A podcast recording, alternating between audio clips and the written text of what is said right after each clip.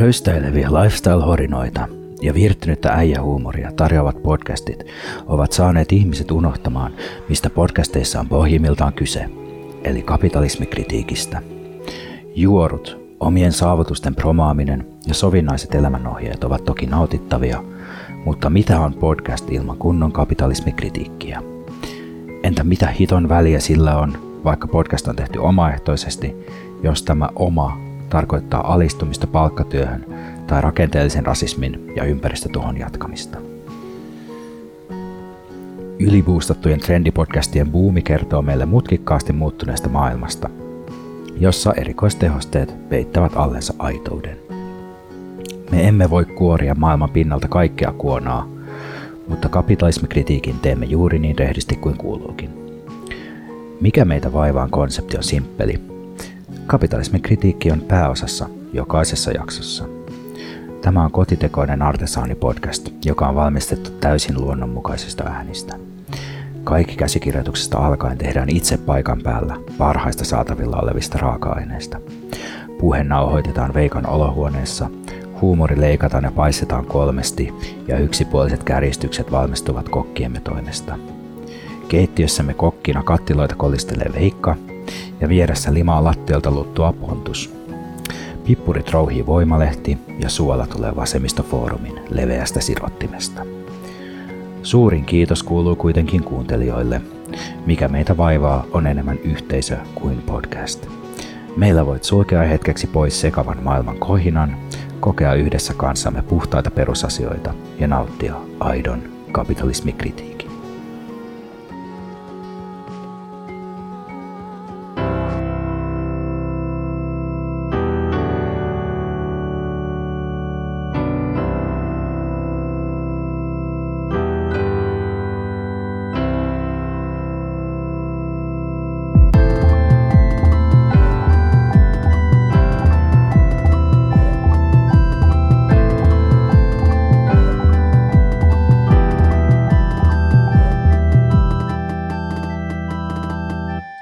Erittäin lämmin ja turvallinen ja luotettava olo tuosta matalasta miesäänestä, joka äsken luki meidän podcastin mainosta. Vai pitäisikö puhua meidän tarinasta nykyään, niin kuin hampurilaisyritykset puhuu niiden sivuilla, tarinamme?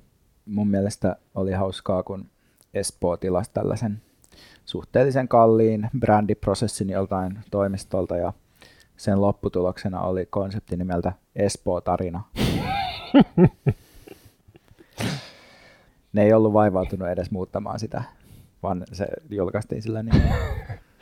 Tässä meidän äsken luetun tarinan taustalla on ehkä se, kun me käytiin ennen meidän edellistä jaksoa, eli Kontula Electronic Live podcastia syömässä Itiksessä Lucky Bastard-nimisessä hampurilaispaikassa, jossa vegaani hampurilainen plus ranskalaiset maksoivat jotain yli 17 euroa, ja sitten siellä oli semmoinen imelähkö mainosteksti seinällä. Ja sitten toinen vastaava paikka, missä mä oon käynyt syömässä, niin on toi Social Burger Joint, jonka visuaalinen ulkoasu taas nappaa just tuosta jostain viime vuosikymmenen noista globalisaatioprotesteista tai talonvaltaajista. Niillä on siis semmoinen yleensä iso graffiti semmoisesta naisesta, jonka naaman peittää huivia ja on semmoinen tuima ilme kasvoilla ja sitten ne myy siellä hampurilaisia. Molemmat paikat on kyllä ruoan puolesta musta ihan ok. Mm. Se on ihan hyvä se Lucky Bastardin jackfruit hampurilainen, mutta siellä on vähän tyyris ja pitää sietää myös aika hirveätä asiakaspalvelua, johon silleen, no laitaanko jotain juomapuolta? Kun voisi kysyä vaan, että otatko juomaa. Mm. Mutta se on sellaista yhdenlaista, se on niinku mutkikasta mutkattomuutta.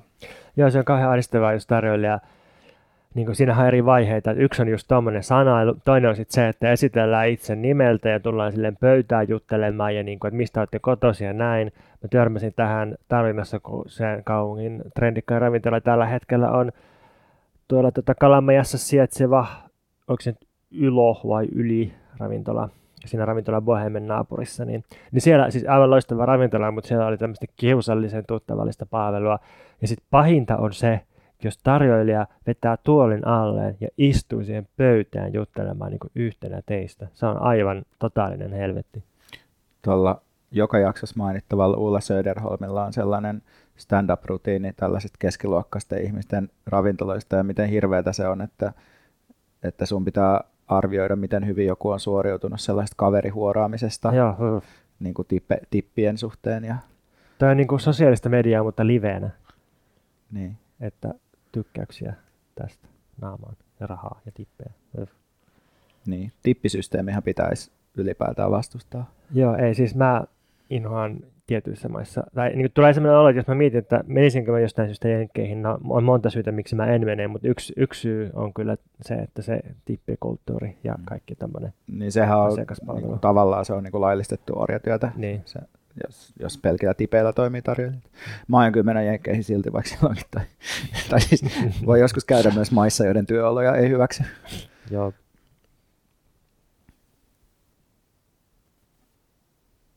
Me ollaan muutettu ilmeisesti sitä järjestystä. Koska... Niin, me puhuttiin, sä olet silleen, että joo käy. No kun mä ajattelin, että sä siirrät nämä niin toisinpäin täällä doksissa, mutta et sä siirtänyt, joo. Meillä on siis tällainen muistiinpanolista, jossa on meidän aiheita ja sitten mä luulin, että Pontus kysyy multa, mikä mua vaivaa, mutta mä kysynkin nyt Pontus sulta, että mikä sinua vaivaa? Ironia. Haluatko kuulla lisää? No todellakin, mä luulen, että kaikki haluaa. Usein puhutaan ironisista milleniaaleista tai hipsteristä tai mistä lie. Ja esimerkiksi tätä mun täysin automatisoitu avaruushomo luksuskommunismi esseekirjaa on joskus luettu ironisesti. Mä ajattelen, että tässä tapauksessa se ironia on vain joillekin tapa kestää sen poliittinen sisältö. Tai jos ajatellaan, että joku on niin kuin liikaa, menee liian pitkälle, niin sitten on helpompi suhtautua siihen, jos sen ottaa ironisesti vastaan. Onko se niin, että sitä luetaan ironisena vai että se tyyppi, joka lukee, se suhtautuu siihen ironisesti? Hyvä kysymys. Varmasti niin kuin molemmin päin, mutta itse tarkoitin siis sitä, että sitä luetaan ironisena. Joo, okei. Okay. Mutta varmasti niitäkin, jotka lukee sitä ironisesti. Mutta mä oon huomannut, että myös meidän podcastia jossain päin internettiä arvuteltu ironiseksi. Tai että meillä olisi sellainen ehkä vaikeasti havaittava ironian sävy mahdollisesti tässä. Niin ajattelin nyt kysyä sulta, Veikka, että... Oletko sä ironinen ihminen? No mä käytän semmoista paljon, että mä otan tarkoituksellisen alastatuksen, joka estää muita arvostelijoita osoittamasta mun paikkaa niiden alapuolella, mikä liittyy vaikka siihen, että mä saatan niinku ikään kuin haukkuu meidän podcastiin, että no niin, että tämä onkin taas erittäin laadukas segmentti. Niin se on tavallaan suojautumista siltä, että tavallaan osoittaa olevansa tietoinen siitä, että meidän tuotantoarvot ei välttämättä ole ihan huipussaan. Mutta kun mä katson Temptation Islandia ja puhun siitä, tai kun mä käyn syömässä Mäkkärissä 3 € hampurilaista, tai kun mä käytän jotain sellaista vähän hassun näköistä vaatetta, niin en mä tiedä, onko se, että musta ironia on kyllä vähän väärä sanasta kuitenkin kuvaamaan sitä, koska kyllä mä niinku koen, että mä ihan nautin niistä asioista silleen niin kuin ns. Sillä tavalla, kun ne on tarkoitettukin. Että ei mulla ole mitään omaa tasoa, millä mä sitä purilaista syön, jotain semmoista, syöpäs tässä purilaista. Vaan kyllä se on enemmän semmoinen himo, se on, mä haluan syödä tämän 3 euron purilaisia, ja sitten mä oon iloinen, että se on niin halpa. Tai siinä Temptation Islandissa, niin mä oon ihan silleen, että voi vittu, että toi Juuso on niin tyhmä. Tai sitten silleen, että atso, unelmavävy. Mutta kyllä sitten tavallaan, että on siinä joku semmoinen taso silleen, että miettii toisaalta, että no niin, että... Että kyllähän tämä niinku on monella tavalla silleen ongelmallinen, mutta en mä sitä yritä niinku mitenkään peittää tai jotenkin.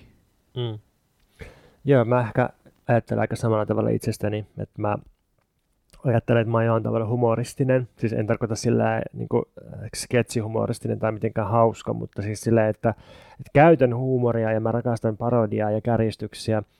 Mä en missään nimessä ajattele, että mä olisin ironinen ihminen, vaikka varmasti käytän ironiaa joskus, niin kuin kaikki meistä, jotka yrittää tätä maailmaa kestää. Mutta tarkemmin ajatellen, mä kyllä vihaan ironiaa ja ironisia ihmisiä aika paljon. Mutta jotta päästään käsittelyssä eteenpäin, niin pitää tietysti miettiä, että mitä sillä ironialla nyt sitten tarkoitetaan, kun musta se ei ole ollenkaan selvää. Kaikki vaan olettaa, että totta kai me tiedetään, mitä se tarkoittaa. Mutta ehkä se arkikielessä tarkoittaa sitä, että sanotaan jotain tai tehdään jotain, mutta sitten oikeasti tarkoitetaan jotain muuta. Tai ei ainakaan tarkoiteta sitä, mitä niinku ilmiasutasolla sanotaan tai tehdään. Ja eli, vähän niin kuin silleen, että hieno kukkaruukku, vaikka niin. Se onkin itse asiassa ruma. sun mielestä. Niin, no toi on niin kuin se kaikkein kärjistetyntä, niin toi on ehkä sarkasmia, se ironian niin kuin blatanteen muoto. Ja sähän käytät tätä, sä oot musta sarkastinen ihminen usein, että vaikka viime jaksossahan sä sanoit, että no kukaanpä ei olisi shoppailut siellä Kalasataman elävien kortteleiden kivijalkakaupoissa. Mm. Ja sitten varmaan tarkoitit tällä, että niin, kukaan ei siellä kukaan oikeasti shoppaile. Niin, kyllä. Niin, että se kääntää sen nurin. Joo, ja sen on tarkoitus olla sen verran, tai mä toivoisin, että se olisi semmoista, että sen pystyy poimimaan. Mm. Joo. Eli ironiassa kieli tai tekeminen kahdentuu jotenkin hierarkkisesti, että on se ilmitaso, joka on vähän niin kuin tyhmille tai jotenkin sille ilmiselvä ja niin kuin helppo. Ja sit on se toinen korkeampi ja vaikeampi ja vähän niin kuin tietoisille tai sisäpiirille tarkoitettu taso, joka on niin kuin se oikeampi taso. Ja sit niin kuin voidaan aina pelata sillä, että kumpi taso tässä nyt on kyseessä ja niin kuin on vaikea saada ihmistä kiinni, kun se on jakautunut yhtä aikaa eri tasoille. Ja tämän pohjalta mä nyt voisin määritellä, että ironia tarkoittaa tilanteen yläpuolelle asettumista. Tai se tarkoittaa valtasuhteiden yläpuolelle asettumista. Ja se on siis yksi niin kuin etäännyttämisen tai ylimielisyyden muoto. Ja, tai voidaan kiistellä siitä, tarkoittaako se oikeasti yläpuolelle asettumista, mutta se on ainakin yritys tai luulo siitä, että voidaan asettua jonkun yläpuolelle. Ja musta semmoinen niin kuin oikein arkkityyppinen ironinen tilanne on sellainen ihminen, joka riistää tai on vaikka seksistinen kusipää, mutta koska se on sitä ironisesti, niin se voi jatkaa sen riistämisen tekemistä tai kusipäänä olemista. Ja sitten jos miettii, että mikä tässä niin kuin on sitten se yhteiskunnallinen laajempi puoli, niin mietin, että voisi käydä silleen 3 ideologian vaihetta historiasta läpi. Et ensimmäinen on se, mitä Jeesus sanoo Luukkaan evankeliumissa. Se sanoo sinne näin: Isä, anna heille anteeksi, sillä he eivät tiedä, mitä he tekevät. Ja Marx toistaa tämän muotoilun ideologiasta myös pääoman ensimmäisen osan alussa, kun se kirjoittaa tavarafetisismista. Ja se siis kirjoittaa, että ihmiset harjoittaa tavarafetisismia arjessaan, vaikka ne ei tiedä, että ne tekisivät sitä. Eli jotenkin ne kaikki tuotantosuhteet ja tavaroiden väliset suhteet meidän selän takana saa meidät toimimaan sillä tavalla, että vaikka me ei tiedetä, mitä me tehdään, niin me silti tehdään sitä. Niin ehkä pitää tässä vielä tarkentaa, että kun mä itse ennen kuin olin tutustunut, niin Marxin ja ajattelin, että se tavarafetisismi tarkoittaa sitä, että jengi fiilistelee lenkkareita, mutta että sillä kai viitataan niin kuin myös no okei, siihen, että fiilistelee lenkkareita, mutta myös siihen, että siinä tavarasta niin kuin ei näy tavallaan niitä yhteiskunnallisia valtasuhteita, jotka sen taustalla on sen tavaran tuottamisessa, että siihen niin kuin esineellistyy yhteiskunnallista työtä, mitä sä et pysty näkemään siitä esineestä. Joo, näin kyllä. Sitten tästä semmoinen saksalainen filosofi kuin Peter Sloterdijk kasarilla, niin se julkaisi sellaisen hirveän paksun bestseller-teoksen kuin Kyynisen järjen kritiikki. Ja siinä se muotoili tämän ideologian sillä tavalla, että itse asiassa ihmiset tietää kyllä tosi hyvin, mitä ne tekee, mutta ne tekee sen silti. Eli se tieto, se ei niin kuin vaikuta siihen, vaan ihmiset niin kuin kyynisenä tekee sen, että tiedän, että alistan ja ristän, mutta silti alistan ja ristän. Ja Slavoj Žižek muotoili tästä kuuluisasti sitten sen kirjassa Ideologian ylevä objekti, niin muotoilu siitä, että tämä on just nykyisen ideologian toimintatapa. Että me kaikki niin kuin tiedetään, mitä me tehdään, mutta silti kyynisesti me jatketaan sen tekemistä. Ja tämän takia semmoinen perinteinen ideologiakritiikki ei toimi, koska ihmiset kyllä tietää hyvin, että mihin tuhoon ne osallistuu, mutta ei se tieto muuta sitä, että ne osallistuu siihen. Niin, että semmoista täysironista elämänasennet voisi ajatella vaan jonkinlaisena loogisena vastauksena se elämän mahdottomuuteen, että koska osallistuu erilaisiin riistosuhteisiin eikä välttämättä koe, että osaa tehdä niille mitään, niin sit voi vaan jotenkin todeta ne, että tässä ne on ja minä näen ne. Ja sitten jatkaa vaan entisellään, niin, että minä olen tietoinen tästä. Niin, ja tähän liittyy just se mun pointti siitä, että musta se, jos nyt haluaa puhua ideologiasta, niin se ei ole kyynistä, vaan se on ironista. Et siis se tapa, millä me eletään, niin se voi pysyä kasassa ainoastaan sillä tavalla, että me ollaan kaikki jollain tavalla ironisia. Että me jotenkin etäännytetään itsemme ja ehkä jopa opitaan nauttimaan sitä kaikesta riistosta ja tuhosta, mitä me tehdään, mihin me osallistutaan, mitä me pidetään yllä, mutta me tehdään sitä ironisesti. Eli ironia on vaan tapa, jolla me jotenkin pysytään kasassa sen kaiken tuhon keskellä, mitä me ylläpidetään. Niin, ehkä tämä mä mietin vaan tämmöistä podcastin suurta kaarta, että kun me lähdettiin liikkeelle siitä, että me puhuttiin noloudesta ja noloudesta kontrollimekanismina, ja silloinhan me positioitiin ehkä itsemme myös niin, että me uskalletaan olla noloja, eli meillä ei ole ironista elämäasennetta. Mä mietin, että mehän ollaan tässä käsitelty, nyt puhutaan ironiasta, sitten me ollaan puhuttu aikaisemmin myös toivosta ja sellaisesta niin kuin, kulutuskäyttäytymisestä, jotka me kaikki ollaan tulkittu jonkinlaisiksi tavoiksi hallita sellaista eksistentiaalisen tuhon tuottamaa ahdistusta. Että ehkä tämä kaikki on yhdellä tavalla, voi ajatella, että koko podcast on ollut erilaisten niin kuin defenssimekanismien tutkimista ja sitten, että me itse yritetään niin kuin kohdata se tuho ja miettiä, miten toimii sen kanssa. Toi on musta hyvä muotoilu. Sulla on aina tämmöisiä psykoanalyyttisiä oiretulkintoja. Niin. Joo, mutta ehkä tolleen, että joo, defenssimekanismien ja erilaisten niin kuin kokemisen ja tekemisen tapojen tutkimusta, kunhan ajatellaan, että ne on jaettuja ja yleisiä eikä sille yksilöllisiä tapoja. Niin, jossain vaiheessa tuli useampikin kirjoittaja kirjoittamaan sellaisia juttuja, että siis silloin kun puhuttiin ironisista hipstereistä näin joskus 10 vuotta sitten, niin moni tyyppi, Suomessa muun muassa Veikka Eranti, niin huomautti, että todellisuudessa ironia ei ole olemassakaan. Että jos ihminen käyttää vaikka ironisesti Hitler-paitaa, niin sitten se on vain ihminen, jolla on Hitler-paita. Tai jos ihmisellä on ironiset viikset, niin sitten se on vain ihminen, jolla on viikset. Että ironia ei niinku tuo mitään siihen. Mutta minusta ei pidä paikkaansa, koska ironia nimenomaan on olemassa ja nimenomaan sen avulla me voidaan kestää näitä asioita. Et jos me oltaisiin vain ihmisiä, jotka niinku tuhoaa tätä planeettaa, niin me ei voitaisiin kestää itseämme, mutta koska me ollaan jollain tavalla ironisia, että meillä on joku sellainen etääntyminen tai sen tilanteen ulkopuolelle asettuminen, niin sitten me voidaan kestää sitä. Ja tämän takia ironia on olemassa, tämän takia ironia tietyllä tavalla toimii ja pitää tätä järjestelmää yllä. Ja sitten se, että luopuu siitä ironisesta asenteesta, niin se just johtaa nolouteen. Se on ihan sietämättömän noloa. Niinpä. Niin ja sitten on myös tosi paljon puhetta semmoista vilpittömyyttä vastaan. Että on niinku kaikki nämä tavallaan äärioikeiston nämä soijapoika, kak, kaikki tämmöiset haukkumasanat, joilla viitataan just ihmisiä, jotka esittää jotain vaateita tai joku hyvesignalointi, kaikki tämmöinen.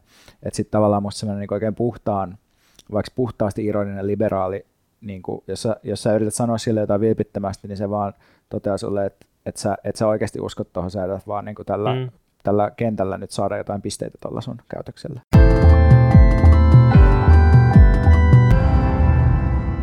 Mikäs sua vaivaa tänään? Mua vaivaa se, että kaikki on nykyään herkkiä. Mä ainakin on. Niin olet.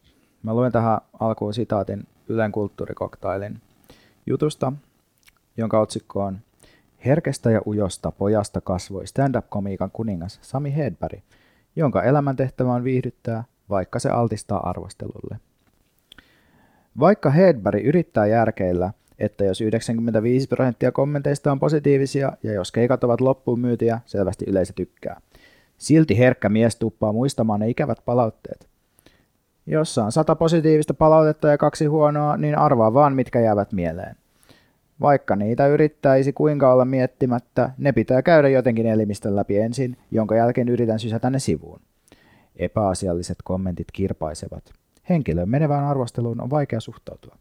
Silloin ollaan oudolla alueella. Käännän sen joskus toisinpäin. Lähtisinkö itse sanomaan jostakin ihmisestä samalla tavalla? En millään saa sitä ajatusta, miksi lähtisin sellaiseen. Hedbergin arvopohjan perustana onkin toisten ihmisten kunnioittaminen ja arvostaminen. Se on opittu jo kotona. Vaikka hän käyttää komedian tekemisessä vaikkapa juuri karikatyyrejä ja imitointia, hän ei halua olla tahallaan ilkeää. Niin mitä pitäisi ajatella tästä? Et homofobialla, saamelaisparodioinnilla ja seksismillä ja muulla kuonalla rahansa tehnyt ehdottomasti Suomen juntein stand-up-koomikko ilmoittaa olevansa herkkä haastattelussa.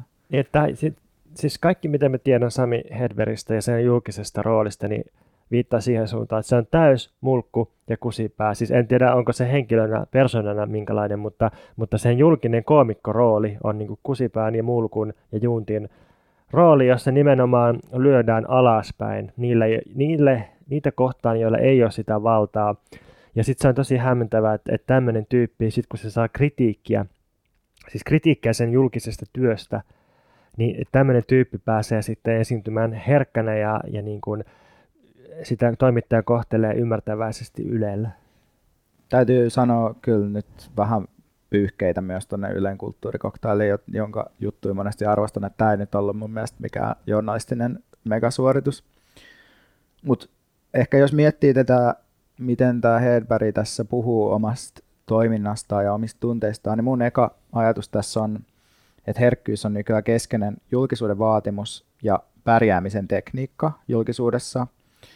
Et ihmisten tunteista halutaan tuottaa puhetta, mediat haluaa tunnepuhetta, päästä kokemuksiin käsiksi ja tämän takia myös tällaiset NS-äijät, ronskit tyypit joutuu ja päätyy puhumaan tunteista haastatteluissa. Ja sitten voisi ajatella, että Sami Hedberg on kahden erilaisen maskuliinisuuden ja miesroolin ristipaineessa.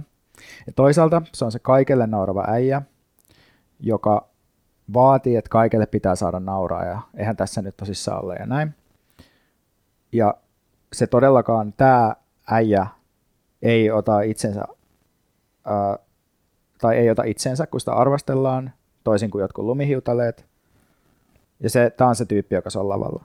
Ja sitten toisaalta se on tämä haastattelu tämmöinen herkkä postmies, joka sanoo, että kyllä nyt tuntuu ja kyllä minäkin olen herkkä ja arvostelusta. Ehkä tässä tulee yhtä aikaa jännästi julkisuuteen se, mikä on aina ollut rakentamassa maskuliinisuutta.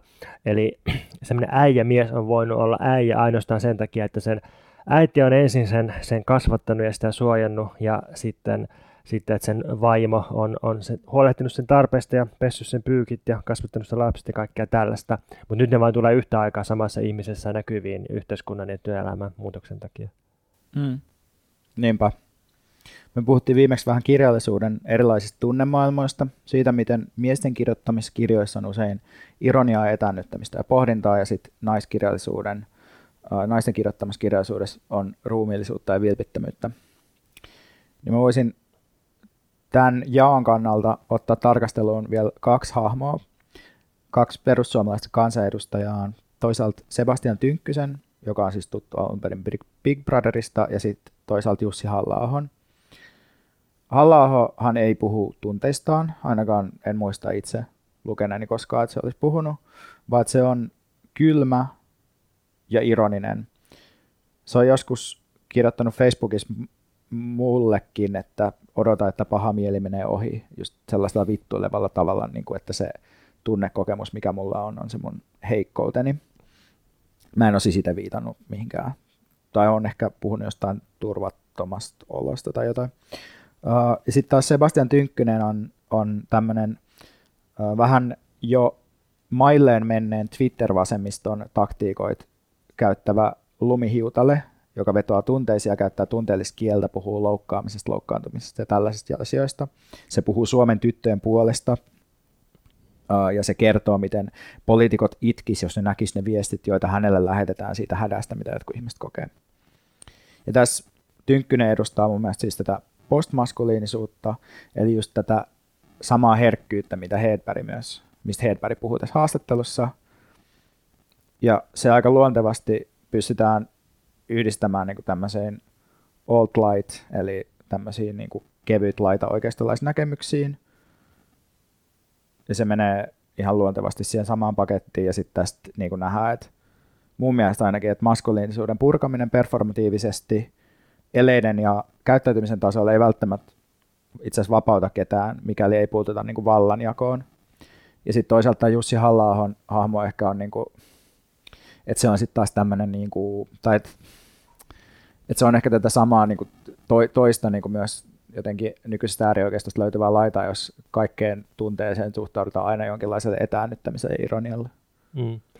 Niin onko tässä kyseessä siitä, että Halla-aho kuitenkin on ikääntyvä hahmo jo, ja Tynkkönen edustaa sitten uudenlaista äärioikeistoa tai niin nuorempaa äärioikeistoa, joka pelaa just näillä tunteilla ja mielellä. No vaikea sanoa, koska mun mielestä myös Junes Lokka edustaa samaa, mitä Halla-aho. Niin. Just, että siinä on se semmoinen pepe-ironia-meininki, on kyllä mun mielestä ihan semmoinen niin kuin viimeaikainenkin suuntaus. Että tavallaan ehkä noi on niin kuin päällekkäisinä ja sisäkkäin siellä jossain alt-rightissa. Noi tommoset niin. Niin kuin toisaalta tämmöinen lumihiutale-meininki ja toisaalta hänen niin, tollainen ironia. Joo, ehkä äärioikeiston, no, äärioikeiston voima näkyy siinäkin, tai menestys, että niillä on molemmat, tai että nämä varmasti tukee toisiaan, tai vähän niin kuin jokaiselle jotakin siellä. Niin, ja herkkyys on otettu sielläkin käyttöön. Joo, mutta tämä on kyllä musta tosi hyvä vaiva, tämä herkkyys. Mä oon miettinyt samaa siinä, että miten ihmiset suojaa tai yrittää suojata itseään niin julkisuudessa kuin erityisesti taideammatissa tuuttaamalla omasta herkkyydestään. Nyt oli Antti Holmalla hyvä kolumni otsikolla "Herkkyys on taiteiden suurin huijaus", ja tämä on uniarts.fi-sivustolla, mutta jos tätä otsikkoa, eli "Herkkyys on taiteiden suurin huijaus", googlaa, niin sitten löytyy tämä kolumni. Ja tässä kolumnissa niin Antti Holma antaa esimerkin: TV-laulukilpailuissa kilpailijat pyrkivät luettelemaan heti kättelyssä kaikki sairautensa, läheistensä sairaudet, kuolemat ja kokemansa pahan, saavuttaakseen yleisön ja tuomariston sympatiat, ja laulavat sen jälkeen Whitney Houstonin muistolle kyynelissä, jotka ovat aidompia kuin niiden kilpailijoiden, joilla ei ole vielä ollut AIDSia. Tämä on musta hyvä semmoinen, että se on yksi niin kuin vallankäytön tapa korostaa omaa herkkyyttään, ja oli se sitten uhriutumista tai niin kuin avoimuutta, vilpittömyyttä, mitä tahansa, niin herkkyys on jollain tavalla, tai sitä voidaan tehdä pääomaa, jos haluaa näin kyynisesti ilmaista. Ja hyvä esimerkki että henkilöstä, joka käyttää herkkyyttä erittäin taitavasti, niin on Miki Liukkonen. Ja nythän tietysti niin Miki Liukkonen on hyvin menestynyt ja arvostettu runoilija, kirjailija, ja mä itse pidin aika paljon sen tuosta O-kirjasta. Mutta nyt tänä vuonna sieltä tuli uusi romaani, Hiljaisuuden mestari, joka on aika huono. Ja sitten mä oon vähän ihmetellyt tätä joukkopsykoosia, mikä arvostelijoilla on ollut. Et se on siis saanut aivan käsittämättömiä ylisanoja, ja yhtään kriittistä arvostelua mä en ole nähnyt.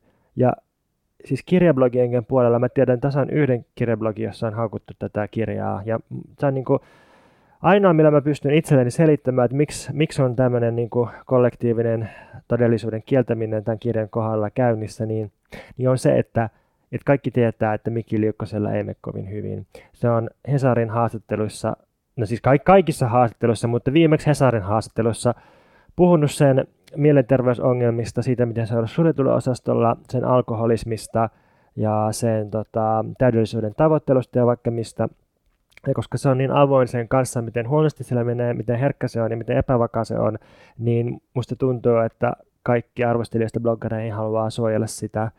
Ja tämä on jotenkin vaikeaa, kun henkilökohtaisesti mä hirveän paljon haluaisin, että jos Miki Liukkosella menee niin huonosti kuin se sanoo, niin mä haluaisin tosi vilpittömästi, että sillä menisi paremmin ja että se voisi paremmin. Mutta mä haluaisin myös samaan aikaan, että ihmisten kirjoja voisi arvostella edes jollain tavalla rehellisesti. Ja jos joku kulttuurikääpä siellä kuuntelee ja miettii, että no tässä puhuu kateus, niin se on kyllä ihan oikeassa, koska mä oon kyllä aika kateellinen siitä, että voi kirjoittaa ihan täyttä roskaa ja sitten saada ihan käsittämättömiä ylisanoja. Mä oon todellakin kateellinen tällaisesta asemasta. Mä osallistuin ehkä vähän samantyyppiseen joukkopsykoosiin viime kesänä tuolla Southwest-festivaaleilla, kun mä olin kattamassa Paperiteen keikkaa. Se oli yksi headlineri siellä, kun se esitti sen uuden levyn ekan kerran. Ja se oli ihan hirveätä paskaa se koko keikka. Tai se levy floppasi kyllä sitten myöhemmin mun ymmärtääkseni, ja huono se oli, huono se on, mutta siellä sitä vaan seistiin ja ihmeteltiin. Ja sitten mä mietin, että tämä liittyy jotenkin vähän tuohon samaan, että koska Papruu rakastetaan sitten kuitenkin jotenkin, niin sitten halutaan, että kun se nyt tekee pitkästä aikaa levyn ja se on vähän muuttanut tyyliään, ja se eka levy on niin hyvä, että se ei voi onnistua, että sitten halutaan, että se jotenkin onnistuisi kuitenkin, vaikka se voi onnistua. Mun tulkinta siitä oli täsmälleen päinvastainen. Mun tulkinta siitä oli se, että koska se eka levy menestyi niin hyvin ja vielä runokirjakin menestyi ja molemmat sai hyvät kritiikit, niin sitten kaikki sellaiset kriittiset tyypit päätti toisesta levystä, että tämä ei saa onnistua, tämä ei voi onnistua, ja haukku sen todella rajuin sanankääntein. Mutta musta se levy on erittäin hyvä. Se on niin kuin hyvää peruutetun tulevaisuuden musiikkia. Äänimaailma on tosi hyvä. Ja mä pidin myös sen flow-keikasta. Wow. Toi oli hirveet, mitä sä oot ikinä sanonut, mutta mä hyväksyn sen, koska me ollaan erilaisia. Mukavaa, että me siedetään keskinäistä eroaamme. Ja tästä voi kaikki muutkin ottaa oppia, miten hyvin me käsitellään keskinäiset konfliktimme. Nyt nauhuri pois päältä ja nyrkit pystyy. No oikeasti vähän järkyttynyt, mutta ei se mitään. Sussa näkyy semmoinen. Ehkä me mennään seuraavaan segmenttiin. Voi. Mikä muu sua vaivaa? Mua vaivaa kaunosieluisuus. Mä ajattelen, että tästä meidän jaksosta ehkä tulossa jonkinlainen tämmöinen romantiikkajakso. Ei siis dramaattinen rakkausjakso, vaan romantiikan ajan jakso. Siis tai romanttisen ajattelun tai... Nyt sotkeudun omiin sanoihin, niin, mutta kuitenkin... Sturm und Drang, myrsky- ja kiihkojakso. Ja niin joku semmoinen, että 1700-1800-lukujen vaihteessa Euroopassa oli tämmöinen filosofinen kirjallisuuden suuntaus, jossa just puhuttiin ironiasta ja erilaisista herkkyyksistä ja myös kaunosieluista. Ja tosiaan kaunosieluisuus on joku semmoinen kokemisen tai...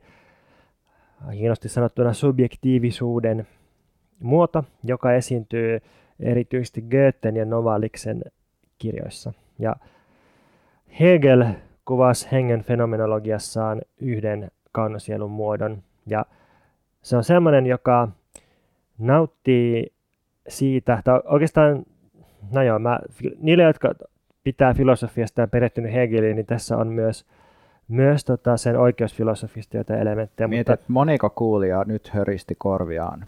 Ehkä yksi, korkeintaan yksi. Hegelin mukaan kaunosielu on semmoinen hahmo, joka ei halua sitoutua mihinkään tai ei halua ryhtyä mihinkään konkreettiseen, ei halua aktualisoida mitään potentiaalia, vaan haluaa pitää kaikki vaihtoehdot auki ja nauttia sitä mahdollisuuden väreilystä ja jotenkin, siis todella arkisesti, niin semmoinen ihminen, joka hankkii vaikka lisää kirjoja koko ajan lukemattomien kirjojen pinoon ja pelejä pelaamattomien pelien pinoon ja ei koskaan käy niitä läpi, mutta haluaa vaan, että on koko ajan lisää mahdollisuuksia jotenkin vaikka lukea, mutta sitten ei käy lukemaan, eli ei tee sitä kovaa työtä, mikä tarvittaisiin siihen lukemiseen. Onko tämä nyt, kun Ruger Hauer teki yhden levyn Reginan kanssa ja sitten siinä biisissä Typerykset, jotka polttavat pilveä avoautoissa. Ensimmäinen laini on haluan vaan olla vapaa ja saada siitä rahaa. Onko tässä jotain sellaista?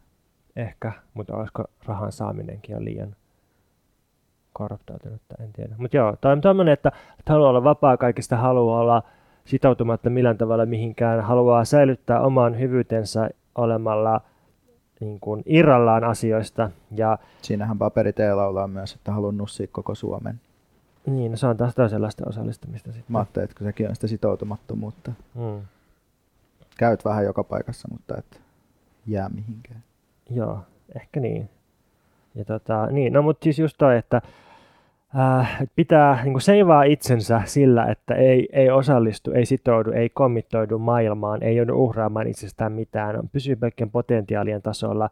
Ja Hegel kuvailee sitten, että tämä johtaa itse hypnotisoituun epäaktiivisuuteen, jossa säilytetään hyvä käsitys itsestä, koska ei langeta maailmaan. Tämä on siis romanttinen kaunosielu.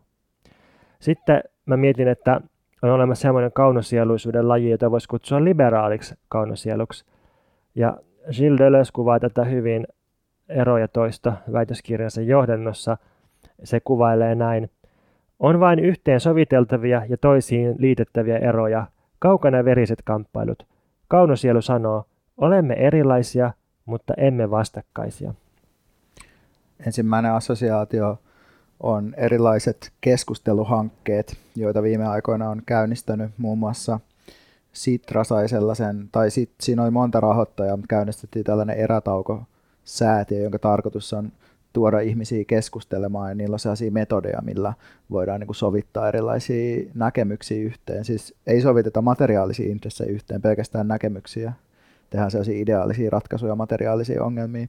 Ja sitten vähän sama juttu on ollut tässä eurovaalien alla. Hesari on osallistunut eri eurooppalaisten lehtien yhteishankkeeseen, jossa tuodaan erimielisiä samaan pöytään, missä joku ihmisvihaaja ja sitten sen uhri suunnilleen juttelee siitä, että mitä mieltä olet minusta ja minun elämänvalinnoistani. Joo, tämä on musta hyvä muoto, että ideaalisesti sovitellaan asiat yhteen, materiaalisesti ei. Tai jos mietitään rikkaan ja köyhän yhteensovittelua, niin eihän niitä voi sovittaa yhteen. Sovitetaan se köyhän sen rikkaan saappaan alle ja niin. Siirrytään eteenpäin. Jep. Eli siis tilannehan ratkaistaan sillä, että otetaan rikkaalta rahaa pois sen verran, että tilanne tasaantuu. Et se on sitä sovittelua. Se pitää tehdä materiaalisesti. Ei se auta mitään, että ne suvaitsee toisiaan jossain keskustelupöydässä. Eri asia tietysti sitten, jos on erilaisia ihmisryhmiä, jotka vaikka yrittää yhdessä kartoittaa, onko jotain organisoitumispohjaa, onko jotain yhteistä etua, mitä voitaisiin ajaa yhdessä. Ja sitten on niinku eroja, joita pitää ratkaista tai sovitella. Niin se on niinku eri, että siinä varmasti voi keskustelu ja neuvottelu auttaa. Niin, ehkä ei pidä lähteä niinku väittämään, että mitään eroja ei voi sovittaa yhteen vaikka niinku keskustelemalla, mutta ehkä se pointti on se, että kaikki eroja ei voi sovittaa. Joo. Ja siis nuo keskustelukerhot on tosiaan musta hyvä esimerkki. Ja sitten toinen on se, että no niin, eiköhän istuta nyt saman pöydän ääreen ja niin kuin neuvotella tässä. Siis vähän niin kuin sama kuin toi, mutta sitten se on niin kuin joku ulkopuolinen, joka asettaa. Tai niin kuin mulla ala-asteella jäi mieleen koulukiusaamissovittelut silleen, että kiusaaja ja kiusattu, niin nyt istutte ja juttelette tämän asian. Ja sekin on semmoinen, että eihän sitä voi sovittaa tolleen, koska se on se koko valtasuhde siinä tilanteessa. Tai sitten kaupunkisuunnittelussa.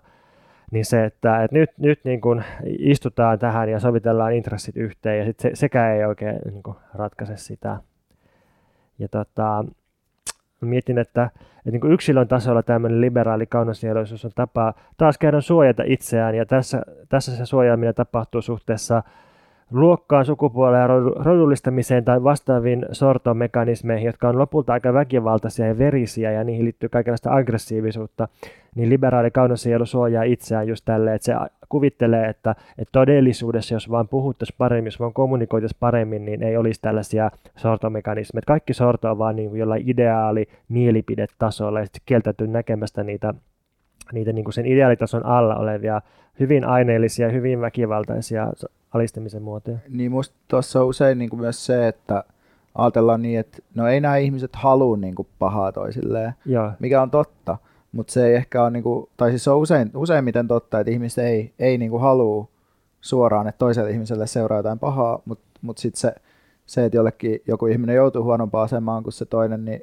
se kuitenkin seuraa siitä, että on olemassa jotain niiden ihmisten, yksittäisten ihmisten tahtoa laajempia jotain intressejä tai niin kuin jotain materiaalisia eroja, että joku ihminen niin kuin, tai joukko ihmisiä haluaa suojata kuitenkin vaikka omaa omaisuuttaan ja sitten ei pysty näkemään, että sen omaisuuden suojaaminen itse asiassa niin kuin johtaa siihen, että jotkut muut ihmiset kärsii.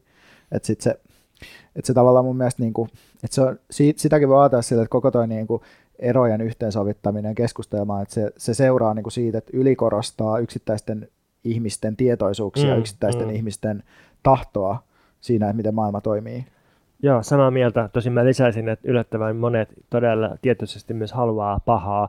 Nyt kun oli eduskuntavaalien alla kyselyitä, vai itse asiassa luultavasti europarlamenttivaalien alla on ollut kyselyitä puolueille ja puoluejohtajille siitä, että miten pitäisi suhtautua, tai pitäisikö pelastaa niitä, jotka on hukkumassa Välimereen ja pyrkii laittomia keinoja Eurooppaan, niin siis melkein kaikki puolueet ja puoluejohtajat oli sitä, niin kuin, ne oli vähän erimielisiä siitä. Ja niin kuin vasemmistoliitto taisi olla ainoa puolue, jossa oli yksimielisyys siitä, että kyllä nämä pitää ehdottomasti pelastaa, oli tilanne mikä tahansa. Eli siis suurin osa Suomen poliittisesta kentästä on sitä mieltä, että, niin, joo, että pitää jättää ne sinne tai että on ok jättää ihmiset hukkumaan Välimereen. Ja se on niin kuin hyvin tietoista tällaista, että antaa niin kuin vääränlaisten ihmisten hukkua ja kuolla. Niin. Mutta sitten mä luulen, että tähänkin niin kuin se semmoinen meidän tässä idealisoima tai pilkkaama liberaali sit sanois vaan, niin kuin, että no mut meidän pitäisi nyt ottaa tämä yksi tyyppi, joka vihaa näitä Välimeren hukkuja, ja sitten sen pitäisi laittaa keskustelemaan semmoisen Välimereen hukkuvan kanssa. Ja sitten kun ne keskustelee, niin sitten niin ne toteaisi, että kyllä tämä henkilö ansaitsee elää. Mä luulen, että se saattaisi toimia joidenkin kohdalla kyllä. Niin, vähän työläs prosessi toki. Kieltämättä. Ja ehkä vähän kohtuuton niille, jotka on hukkumassa sinne, mutta... Joo. No, mutta jos ensimmäinen kaunosieluisuuden muoto oli tämä romanttisuus, eli että ei sitouduta mihinkään, sitten toinen oli tämä liberaalius, eli että on vain ideaalisia eroja, ja sitten kolmessa viimeinen voisi olla nihilistinen kaunosieluisuus. Musta tätä kuvaa hyvin kaikki Tuomion ekoprofeetat, kaikki oman elämänsä Pentti Linkolat, jotka on vähän sillä kannalla, vaikka ne ehkä suoraan näin sanoisi, mutta se vibaa, mikä niiden puheesta tulee, niin on se, että pohjimmiltaan kaikki on jo menetetty, turha yrittää mitään kovin myönteistä, koska me ei voida tehdä muuta kuin sopeutua tuhoon. Kaikki on paskaa, me ollaan hävitty, ihminen on syöpä, joka puolella on kuolemaa. Ja mä näen, että tässä on taas yksi vähän erilainen muoto pelastaa itsensä, koska ajatellaan, että ei tarvitse pistää itseään peliin minkään myönteisen puolesta, eikä tarvitse ottaa riskejä, koska on jo niin kuin, mikä se on suomeksi, niin kuin resignoitunut, on jo vetäytynyt, on jo luovuttanut kaikesta. Ja ennalta on jo määritelty, että me ollaan hävitty vaikka ilmastonmuutoksen suhteen. Ja tietysti tästäkin on hirveän arkisia ja banaaleja muotoja, niin kuin no, psykologiassa on, mä luulen, että jo lukiossa oli, jossa oppikirjassa käytettiin esimerkkinä ihmistä, joka ei lue tenttiin, koska se ajattelee, että se kuitenkin epäonnistuu, ja koska se ei lue tenttiin ja se todella epäonnistuu, niin sitten se niin kuin tiesi ennalta, mitä tulee tapahtua, eli se pelasti itsensä olemalla osallistumatta. Niin, mä epäilen myös, että tällainen hahmo, joka sit käsittelee niin kuin estetiikan kautta sitä jo määrättyä tuhoa, niin se ei olisi missään aikaisemmassakaan vaiheessa kyllä toiminut. Että jos se olisi vaikka 30 vuotta aikaisemmin elänyt, niin sit se olisi luultavasti ollut ihan yhtä resignoitunut, mutta vaan suhteessa jonkin toiseen asiaan. Tai et siinä ei musta ole kyse niinku mistään tilanneanalyysistä, vaan siinä on enemmän kyse jostain niinku tietynlaisesta niinku kehon asennosta, joka määrittyy jostain ihan muusta käsin kuin siitä, että onko meillä vielä toivoa vai ei. Että se on enemmän silleen, että tämän tyypin niinku tapa olla maailmassa, se preferoitu tapa olla maailmassa on se, että fiilistelee niinku raunioilla tuhoa.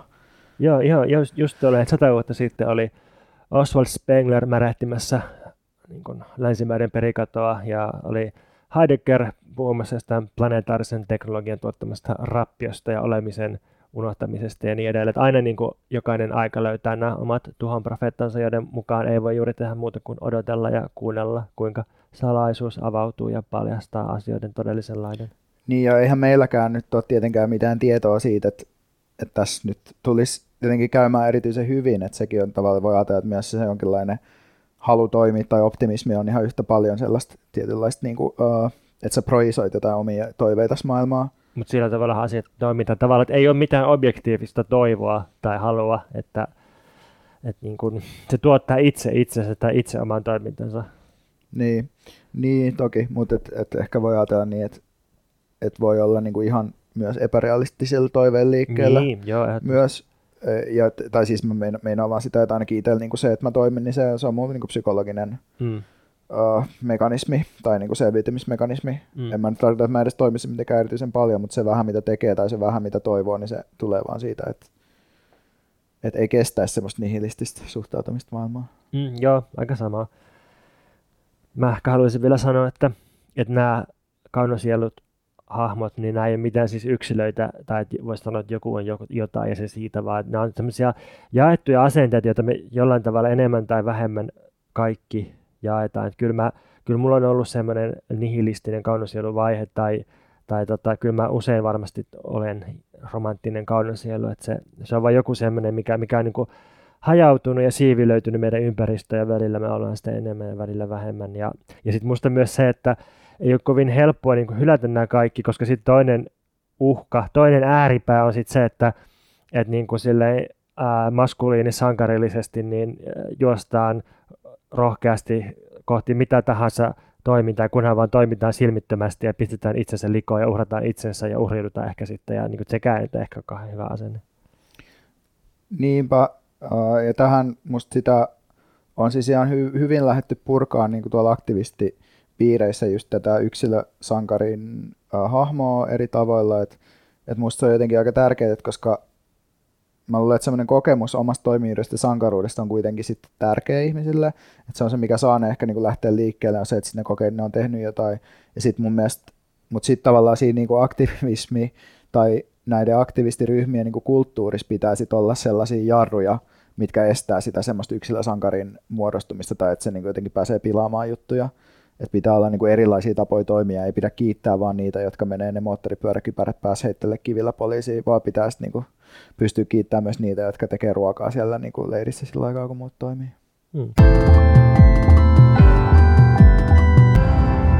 Mikä muu sua vaivaa?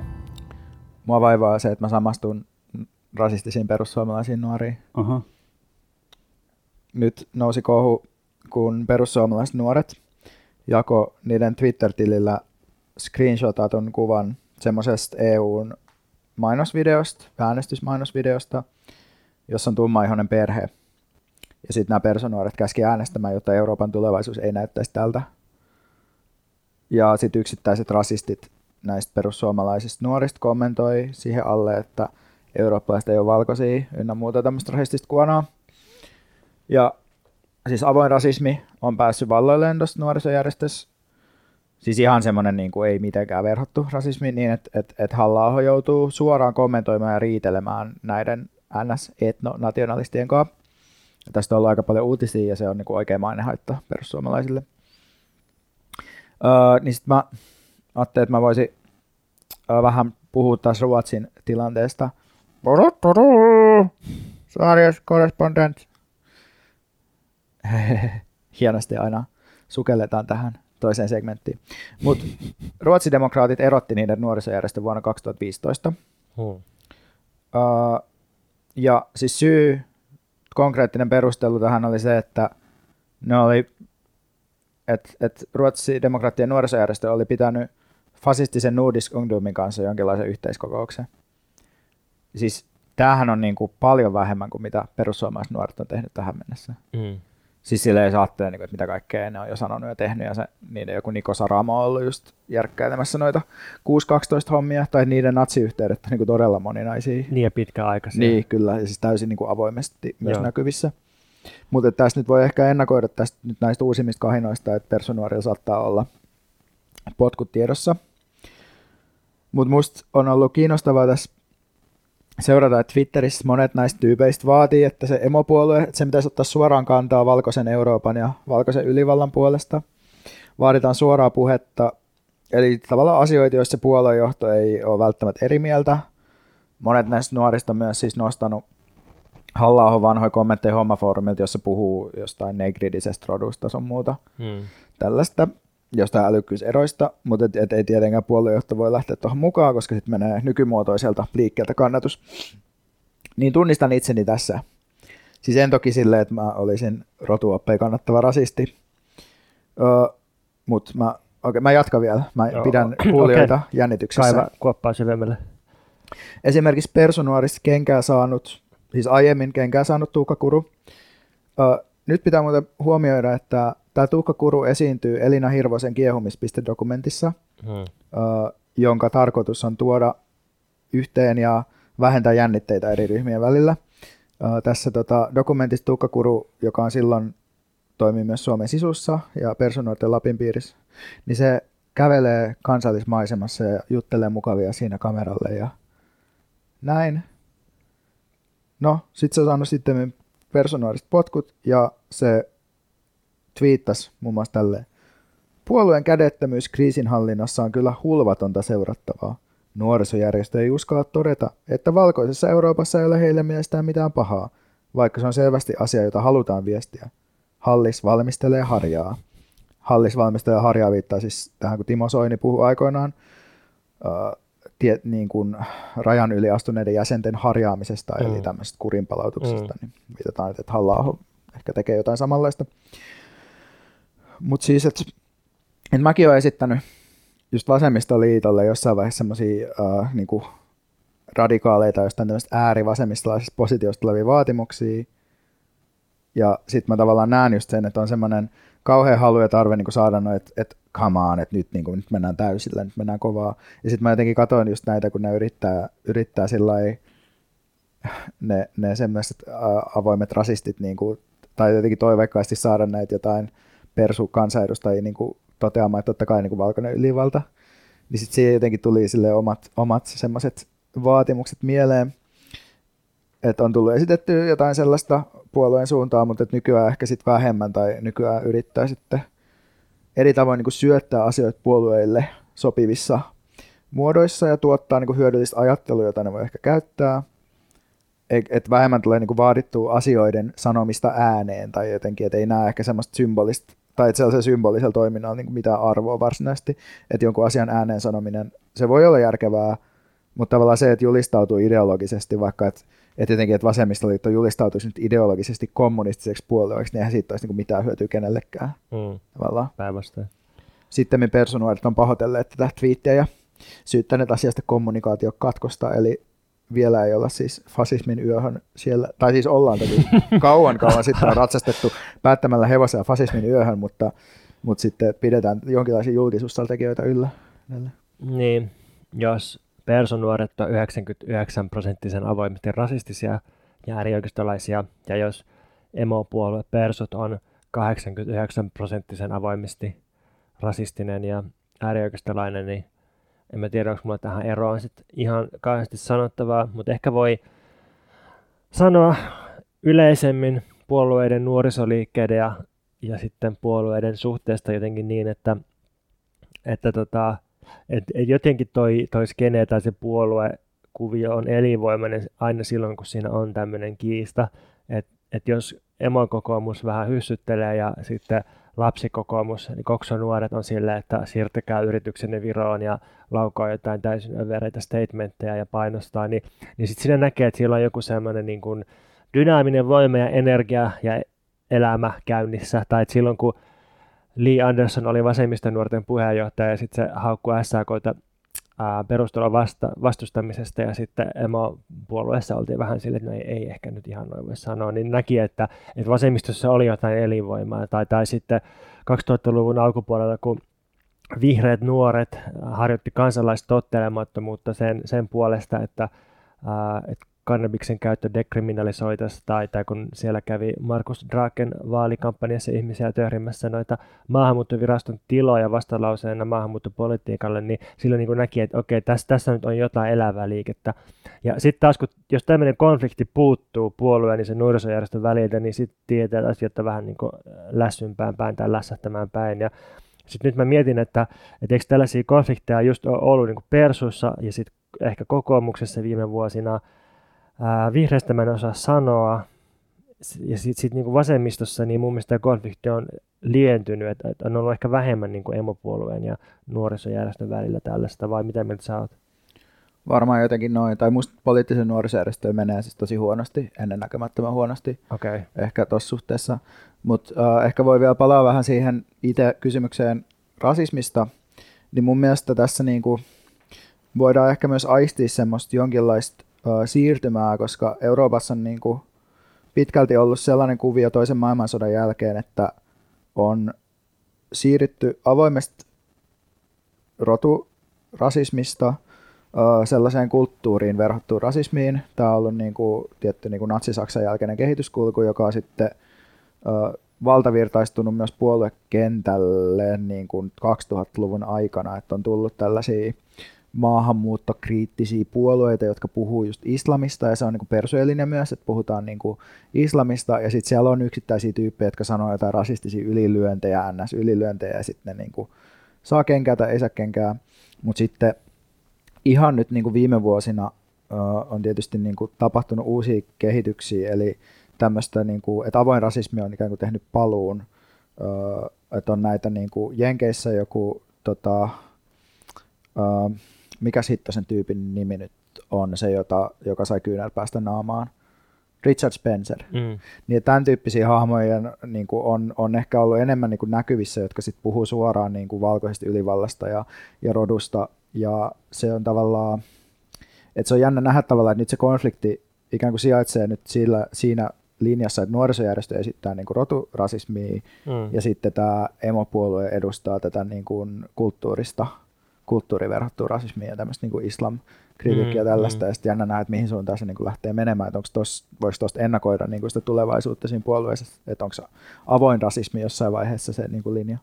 Niin, tämä avoin vanhanaikainen rasismi, nyt niillä on avoin uudenaikainen rasismi. Niin, avoin rotuihin viittava rasismi, niin, koska se on ollut semmoista niin kuin natsien marginaalipelleilyä, se sellainen niin kuin rotupuhe, niin. Mutta nyt se on niin kuin ikään kuin tulossa valtavirtaan ehkä. Niin, ehkä tämä koko keskustelu ja meidänkin käsittely tästä, niin ilmaisee vaan, että miten syvällä me ollaan tässä käänteessä, tai toi Wikipedian Twitter-tili twiittasi siitä jotenkin tälle, että keskustelu 2019 on sitä, että saako kansallissosialistia kutsua natsiksi vai pitääkö sitä kutsua etnonationalistiksi? Niin, mutta musta ehkä tässä niinku, ehkä siinä sen keskustelun ihmettelemisestä täytyy kuitenkin huomioida se, että ei niin kuin kansallisvaltiossa toimivat ja markkinaehtoisesti toimivat sanomalehdet ei ole koskaan pystynyt tekemään fasismille yhtään mitään. Ei ole pystynyt niin kuin sitä millään tavalla niin kuin käsittelemään tai kohtaamaan. Et mun mielestä se tavallaan, niin kuin, että jossain sanomalehdissä ei suosta puhumaan rasisteista, vaan puhutaan, että rasistiksi kutsutut nämä ja nämä, niin se on musta ihan tavallaan sitä samaa linjaa, mitä on nähty niin kuin koko 1900-luvun ajan. Et se ehkä on niin kuin semmoinen tavallaan vähän niin kuin toiveikas harha, että jotenkin liberalismi pystyisi torjumaan fasismia, koska ihan selvästi ei pysty eikä koskaan pystynytkään.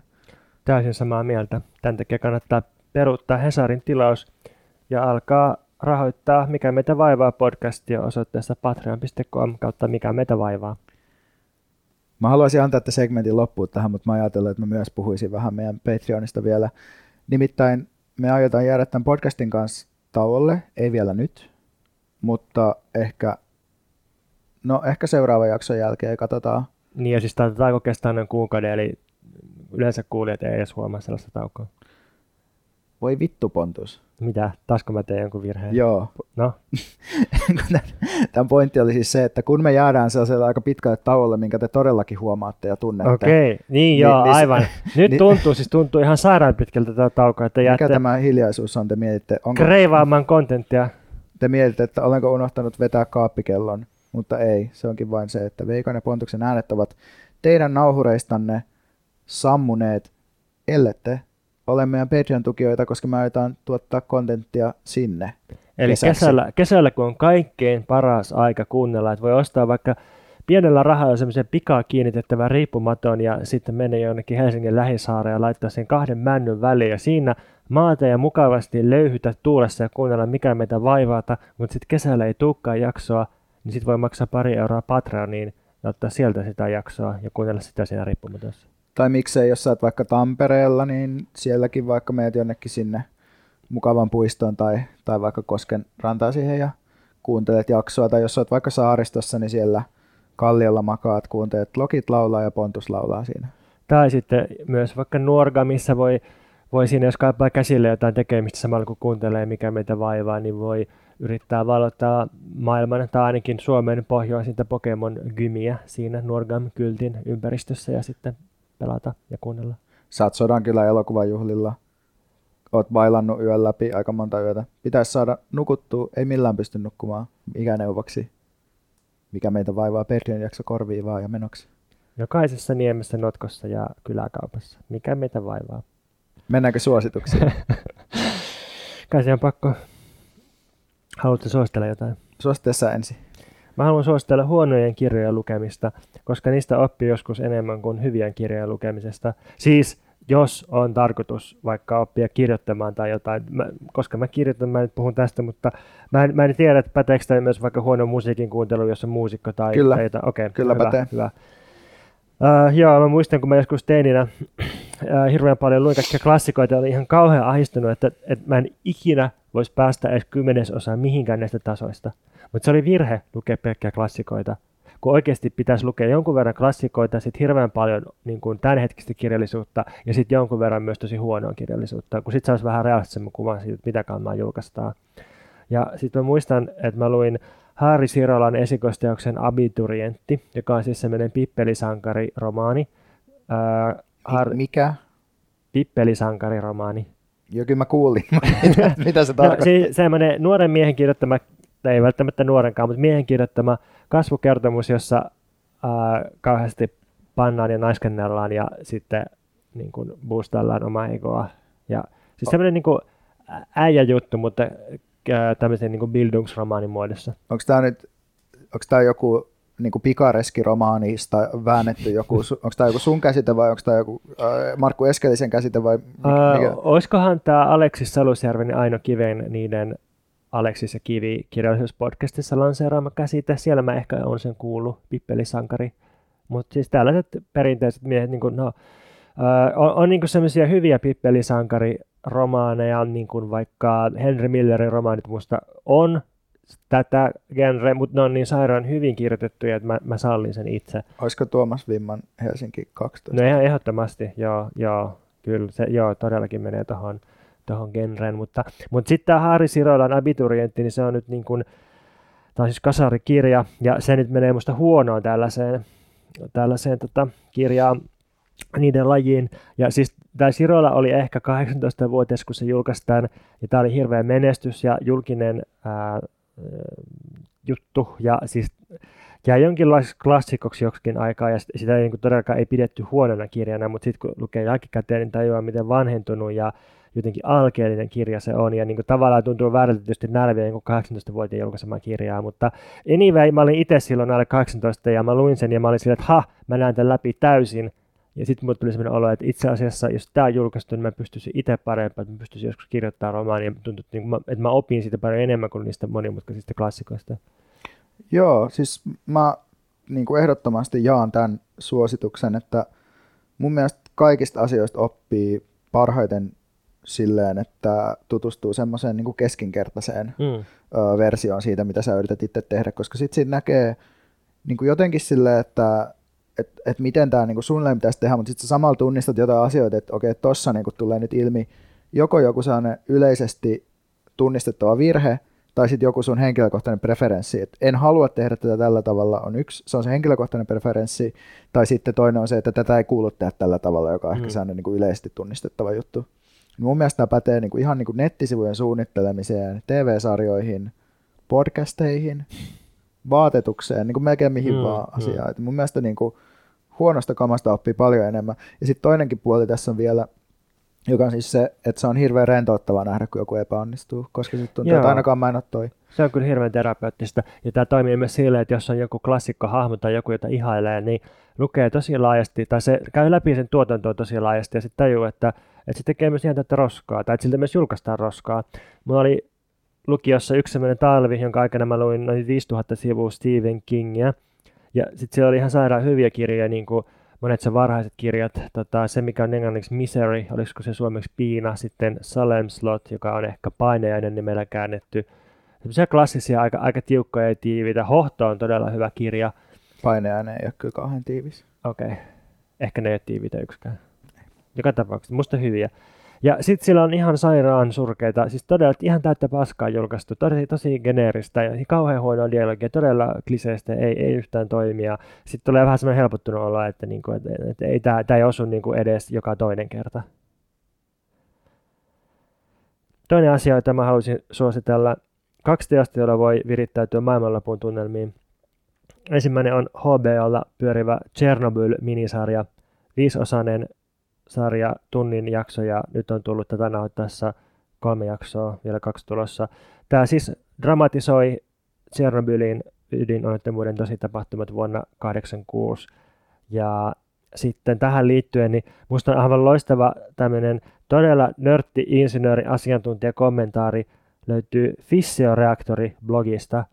Siis mä katoin jakson... Hieno nimi blogille, täytyy arvostaa. Mä löysin, tai eka siis katoin jakson tätä Chernobyl-sarjaa, ja sitten mulle linkattiin, että 2 VTT:n asiantuntijaa kirjoittaa tällaista Fissioreaktori-blogia, jossa niin on ihan sairaan pitkiä postauksia siitä, että miten ydinreaktori toimii, ja miten niin kuin valmistetaan ydinaseita, mikä on ydinräjähdys, millaisia seurauksia Chernobylillä ja vaikka Fukushiman ydinonnettomuuksilla on ollut. Ja sitten silleen analyysen neutraalin tarkasti käy läpi se, että mitä kaikkia hyviä ja huonoja juttuja tässä on ollut tässä sarjassa. Ja ne tekee sen niin kuin, fysiikan sellaisella tasolla, että mä en kauhean iso osaa tästä blogista edes ymmärrä, mutta se on jotenkin tekstuaalisesti tosi kiinnostavaa. Mä luin tätä niin kuin 3 tuntia heti, kun mä avasin tämän, koska tämä oli vaan niin koukuttava blogi. Hei, nyt täytyy antaa sulle krediittiä. Sä sanoit podcastissa, että sä et ymmärrä jotain. Ja se liittyy vielä fysiikkaan, koska meillä oli sun kanssa kuitenkin aikamoinen kärhämä siitä, kun mä sanoin, että on vaikea ymmärtää suhteellisuusteoriaa, kun ei osaa matikkaa, ja sitten sä oot silleen, se on helppoa, luet vain Kari Enqvistiä, niin kaikki aukeaa sinulle kuin ovi. En mä sitä olisi podcastissa kehdannut sanoa. Niin. Kyllä. Luonnontiede on se asia, jota kohti on sen verran kunnioitusta, että voi sanoa, että ei ymmärrä. Ainakin podcastissa. Kyllä. Vapaa-ajalla saat sitten silleen, että tarvitsetko apua läksyjäsi kanssa, sinä kurja professori. Ja sitten se toinen teos, muun muassa BookBeatista löytyy äänikirjana sellainen kirja kuin The Collapse of Western Civilization. Tää Oswald Spengler. Niin, tämä ei ole se Natsi Spenglerin kirja, vaan tämä on Eric M. Conwayn ja Naomi Oreskesin, jotka on siis jotain tutkijoita, ansioituneita tieteilijöitä, niin niiden tämmöinen niin kuin skifi, hyvin lyhyt skifikirja, ehkä joku 100 sivua, ja paino tässä nyt on siinä niin kuin skiin puolella enemmän kuin fiktion puolella. Eli tämä on niin kuin tulevaisuudesta käsin kirjoitettu kuvaus siitä, että miten ympäristötuho ja ilmastonmuutos tuhosi länsimaat, ja sitten jotenkin silleen, siinä vaan todetaan, että näin kävi näistä syistä ja näin asiat eteni. Ja en mä oikein tiedä, onko siinä mitään, mikä tuottaa kasti toivoa tai mitään hyvää, mutta se on hirveän hyvää musta. Joo, kuulostaa kiinnostavalta. Ja, me ollaan puhuttu tuosta Michel Houellebecqin tuotannosta ja siitä, että miten se niin kun tekee sellaista. Se ei ole oikein skifi eikä se ole oikein fiktiotakaan. Tai siis se on tavallaan skifiä se sen kirjoittaminen, mutta siinä ei ole yleensä niin kuin mitään kauhean kummallisia niin kuin tieteellisiä läpimurtoja, mitä se siinä jotenkin esittäisi, vaan se niin kuin tarkastelee asioita jotenkin enemmän semmoisen niin kuin epämääräisten, vähän niin kuin kulttuuristen pienten siirtymien kautta. Ja on tavallaan aika ällöttävä, mutta sitten jotenkin hirveän kiehtova. Niin ymmärrän ehkä tämän tenhon, jos tässä on jotain samaa, mistä sä puhut. Joo, tämä oli tosiaan ilman niin kuin, tämä ei ollut siis psykologista, tämä ei ollut henkilöhahmoja juurikaan tässä. Houellebecq on taas sellainen, että se on hirveän taitava mikrotasolla kuvaamaan. Niinpä, sitä. Joo, se on, että miten se surullinen mies runkkaa yksinään jossain nurkassa. Se on niin kuin, ja se on myös se kirjailija, mitä se kirjailija tekee. Joo, mä jostain syystä eilen kirjastossa törmäsin Houellebecqin Halujen taistelukenttään ja sitten lainasin sen ja sitten luin yöllä ja sitten menin masentuneena nukkumaan. Pitäneen sanoa tähän myös, että tätä Mikä meitä vaivaa -jaksoa ei sponsoroi BookBeat, koska mainitsit BookBeat ja olet maininnut usein, mutta meitä ei sponsoroi mikään äänikirjasovellus, koska me ollaan liian pieniä. Meitä ei myöskään sponsoroi Perussuomalaiset, eikä Perussuomalaiset, eikä Oswald Spengler, eikä natsit. Oswald Spengler-säätiö sponsoroi tätä jaksoa. Puhutaan niin paljon äärioikeistosta, että voisiko siltä saada vaikka rahaakin välillä. Niin. Ei niillä taida olla rahaa, niillä on vain intoa. Varsinkaan personaalilla ei kohtaa enää rahaa. Hyvästi.